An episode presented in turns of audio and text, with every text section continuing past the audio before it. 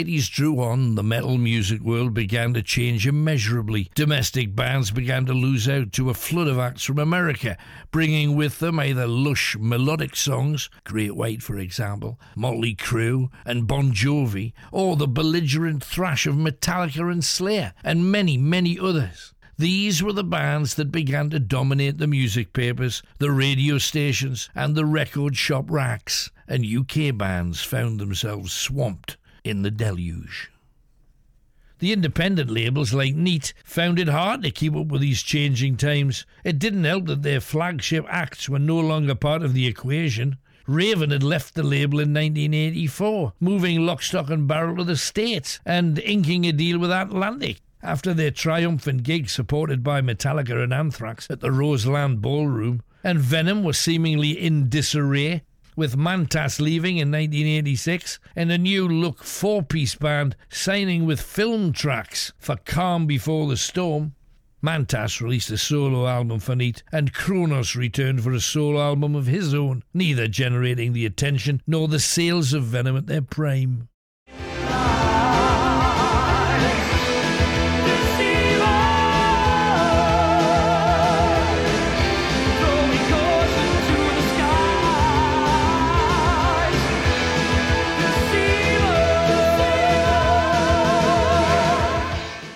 Initially, we disbanded in the back end of the 80s. Jeff came to me and said, Look, I can't do this anymore. I'm not into this sort of music anymore. I want to play rock. And he, he subsequently did. His, his other albums that came up were very soft rock albums, like Whitesnake albums. He said, I'm not fired by it anymore. And I said, Well, you've got to do what you want to do. I, I said, We're on the rise. Other bands are coming up and coming ahead of us. We need to be as strong as we can to defend that. If you're not up for it, then me and Conrad have to find somebody else that will do.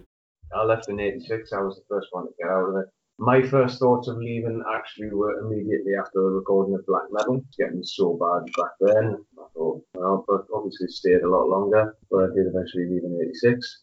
And even the Reformation, which came in 96, well, we played a show in 95 as a warm up to the Dynamo. We played the Warcraft Festival with Machine Head supporting. And then we played the Dynamo Festival. We headlined Friday evening. But even that reformation of the uh, the original lineup, we still couldn't stay together.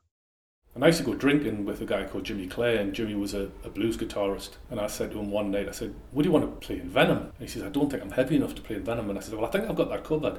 And I had had this girlfriend in America, and she had an agency, and asked her to send me over a tape of some guitarists. At the time, Van Halen were, doing big stuff. I said, I want a flashy American guitarist who's heavy but flashy. And I want to partner him up with this guy, Jim Clare, who's a traditional English blues rock guitarist. And I want to try and, out of the two of them, get something that fires us up. And that's what we did. Because we'd had five years with Jeff, we said the last five years have merely been the calm before the storm. So we called the album Calm Before the Storm. And there's some good songs on there. And it was, it was just that it was a bit too light for Venom fans. We were playing properly, the sound wasn't as muddy. Some of the stuff was still pretty heavy. I was getting a lot better, I think, by that time at playing drums. Some of the drumming on it's quite good, considering what I've done before and since. And we rehearsed properly together, and Jim and Mike knew about intonation, they knew about being properly in tune together. I think we played in a proper key, whereas Conrad and Jeff had more or less tuned to each other.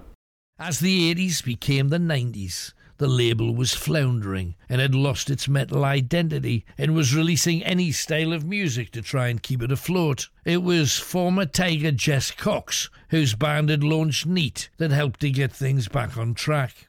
Why don't we start the metal label back up? That's what I know big time. I'm trying to flog these pop bands and I'm not really getting anywhere with them. I mean, we're getting lots of press, but we're not making any money here. So he said, well, look, why don't we get together? Let's, let's, let's start a new label, a new company. So we started a new company called Men from the North Limited, We became partners, and we relaunched the whole metal thing. He said, we've got this Blitzkrieg album we recorded, but never released, called Unholy Trinity there's this other one here by a band called Cheetah Accident, which was an American band where I licensed it. All of a sudden we had four albums. So I thought, well, we'll make a compilation as well of bits of them and launch it with a compilation. Instead of we're calling it Neat Records, because we went a bit poppy, let's make sure people understand that we're serious and it's metal. So we called it Neat Metal Records. And at the same time, unbelievably as happens, this guy came and knocked on our door, which Steve Beatty, said, I'm starting up a distribution company called Plastic Head Distribution, and we love neat records. And we said, that's funny because we're just thinking of starting up. He says, well, we'll take, we're doing five albums, right, we'll have them. All right, well, you, you be the distributor then. So we pressed them, we have no money. It's a case of like, we just pressed them, see what was, what was sold, we were able to pay the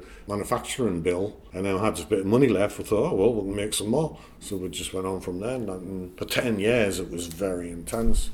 We had interest from a couple of companies who were looking further afield to build their catalogues.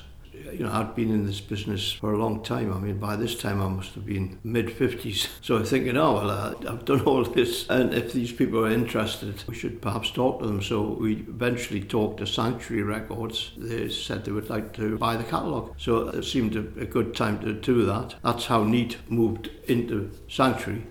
Now, that should have been the end of the story, but it's far from it. Bands like Raven never gave up, and despite a rocky patch with Atlantic, have carried on, worked extremely hard, and they've forged their own path.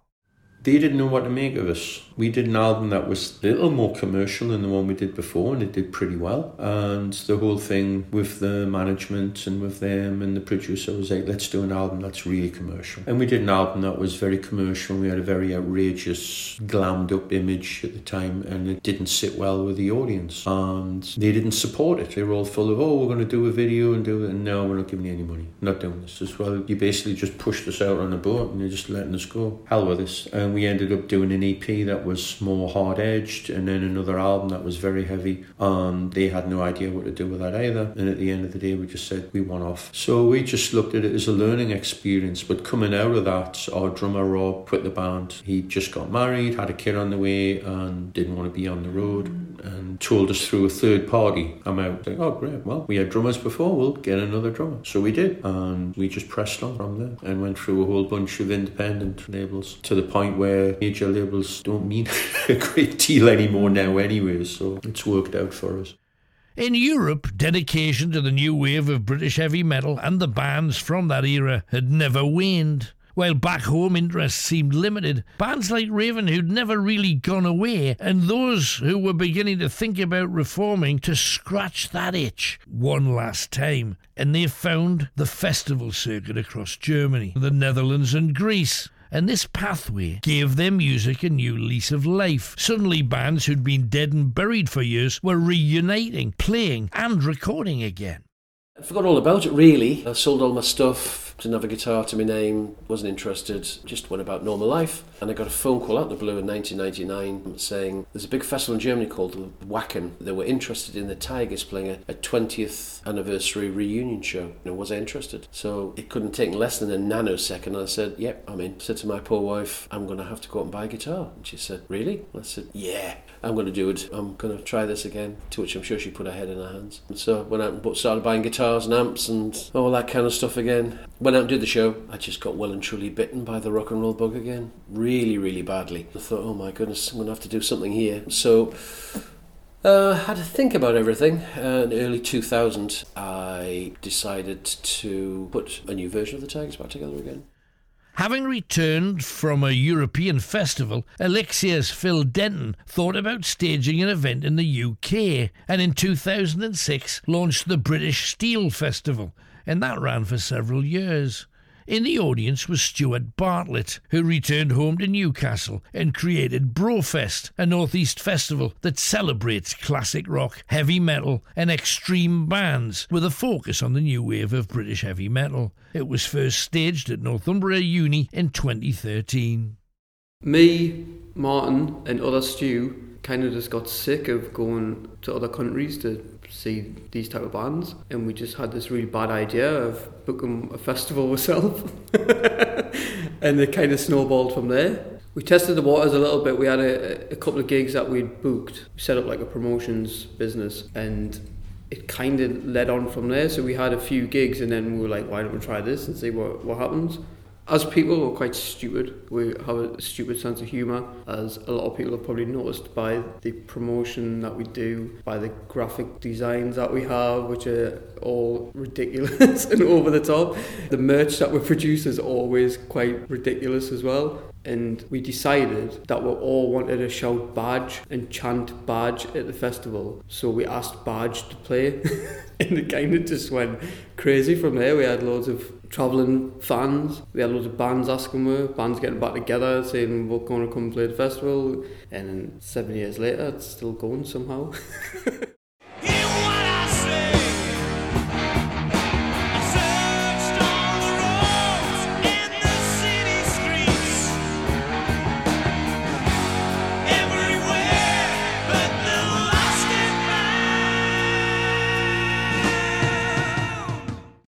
As a result of festivals like Brofest, many of the great new wave of British heavy metal bands have taken to the stage once more. Fist, fronted by a new singer, Glenn Howes, headlined in 2014.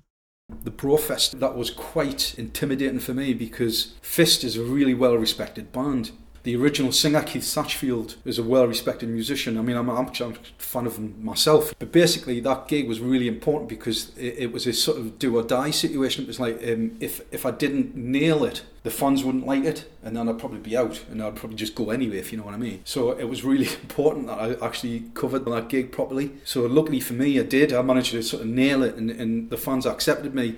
And it is actually as important as that because if they hadn't accepted me, I just wouldn't have lasted.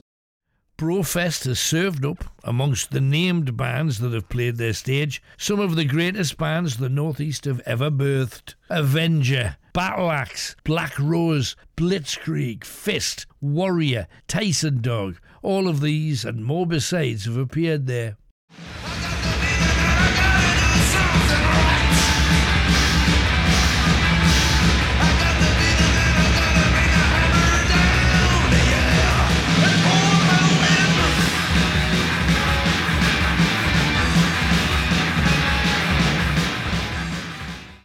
In 2014, Atomkraft elected to play their debut album Future Warriors in its entirety. Vocalist and bassist Tony Dolan, the Demolition Man, brought former Venom and Empire of Evil bandmate Jeff Mantas Dunn on stage for a rendition of Atomkraft classics Pour the Metal In and Heat and Pain, which fueled the fire of another Venom reunion. The first instances of it were at Brofest, and I was there, and I was at the bar. People coming to Brofest from all over, and the two big German guys stood there with black metal patches on their back. And one of these guys was Oliver, who did a gig in Germany called Keep It True, big festival. April was Keep It True, and somewhere in between the two, I got a phone call of Oliver, and he said, Jeff and Tony are playing again. If I pay for your flights and your hotels, would you come and do it? Yeah, I'd do it. What is it? And he went, well, half an hour. They go on, do half an hour of their songs. Yeah, you get up and do half an hour of Venom songs. Oh, yeah, I'll do that. Tell them to get in touch and send us the songs and tell, tell us what they want to play. And then he mentioned the Abaddon thing, and I straight away went, nope, no, I don't want to do that. Tony persuaded me to do it. We went there as Iron and Steel, but everybody was, you know, still saying, oh, well, you know, it's just primeval version of Venom, really. We had no rehearsals. I refused to rehearse. No, these are songs that have been around for in excess of 30 years. Everybody should know how to play them. So we meet on the day and we play the songs. I even said to our drummer at the time, Francesco La Rosa from Milan, that um, if there was any fuck ups, he was to take over and, and finish the set they played their set and there was this little breakdown in the middle of the set and this, this intro tape started and I went on, I jumped up. The crowd went absolutely apeshit. The crowd went crazy. I hadn't been introduced, I'd just been special guest or something. The crowd went absolutely nuts and we crashed through the set, came off and started signing records. And there were lines and lines and lines of Germans and Swiss and French and Italians all with these huge stockpiles of Venom albums and singles to be signed. And I was just like, this is, this is amazing. This is like back to the heyday, you know, this is back to what happened the first time. And Tony Dolan, who was a singer in the band, his phone's ringing off the hook with people saying, Do it again. Come and do that in China. Come and do that in, in the Philippines or in, in Australia as we eventually went. Come and do a full American tour. Come and go back to Europe. Come on, let's just do it. Everywhere's open now. Just as in the 1980s, the scene is much healthier overseas than in the UK. Attendance at Brofest from Northeast audiences is vastly overshadowed by travelling fans. A lot of the fans, are the foreign guys, I guess a lot of them didn't actually have the chance to see these bands either because they're, they're young or just because of where they live. The bands never really travelled to certain parts of Europe. I think there was quite a big scene over in Belgium and Holland and maybe Germany. We get a lot of North American people coming over as well, which they never ever had the chance to see them. A lot of the fans are quite young as well. Most of the bands that we booked broke up before I was even born, so but we very rarely get people from the northeast, which is such a strange thing, especially when a lot of the bands that are playing are all local. And on the 26th of March 2011, the Evening Chronicle reported on the demolition of the Borough Theatre on High Street, East Wallsend. Bit by bit, a doomed theatre is finally being torn down. It had been empty for several years and was in a poor state. In the short article, nowhere did it mention that the theatre had been home to Impulse Studios and Neat Records, the scrappy and scrapping independent record label that became the most prolific heavy metal label in the UK. Neat may be gone, but it left its mark and the bands that came from Tyneside and surrounds were indeed heavier, faster, and louder. They were proud too, proud of their roots, proud of their region, and proud of their legacy. For a region, I think we've done very well. We have some incredible talent, whether it be in heavy metal or rock or pop. You know, from the likes of Sting, Prefab Sprout, the Pet Shop Boys to Geordie, Goldie, a little old band called the Tygers of Pan Tang. People say Birmingham was was a big heavy metal town for, for producing acts, but I think Newcastle's done pretty well. No one puts it quite as eloquently as Mantas. Newcastle, there's a great musical legacy and heritage there. Get out, take that Newcastle roots further out, get out into the world. There's a few bands out there who have done it. I'm proud to say Van's one of them. Where we're Venom from? We're from fucking Newcastle.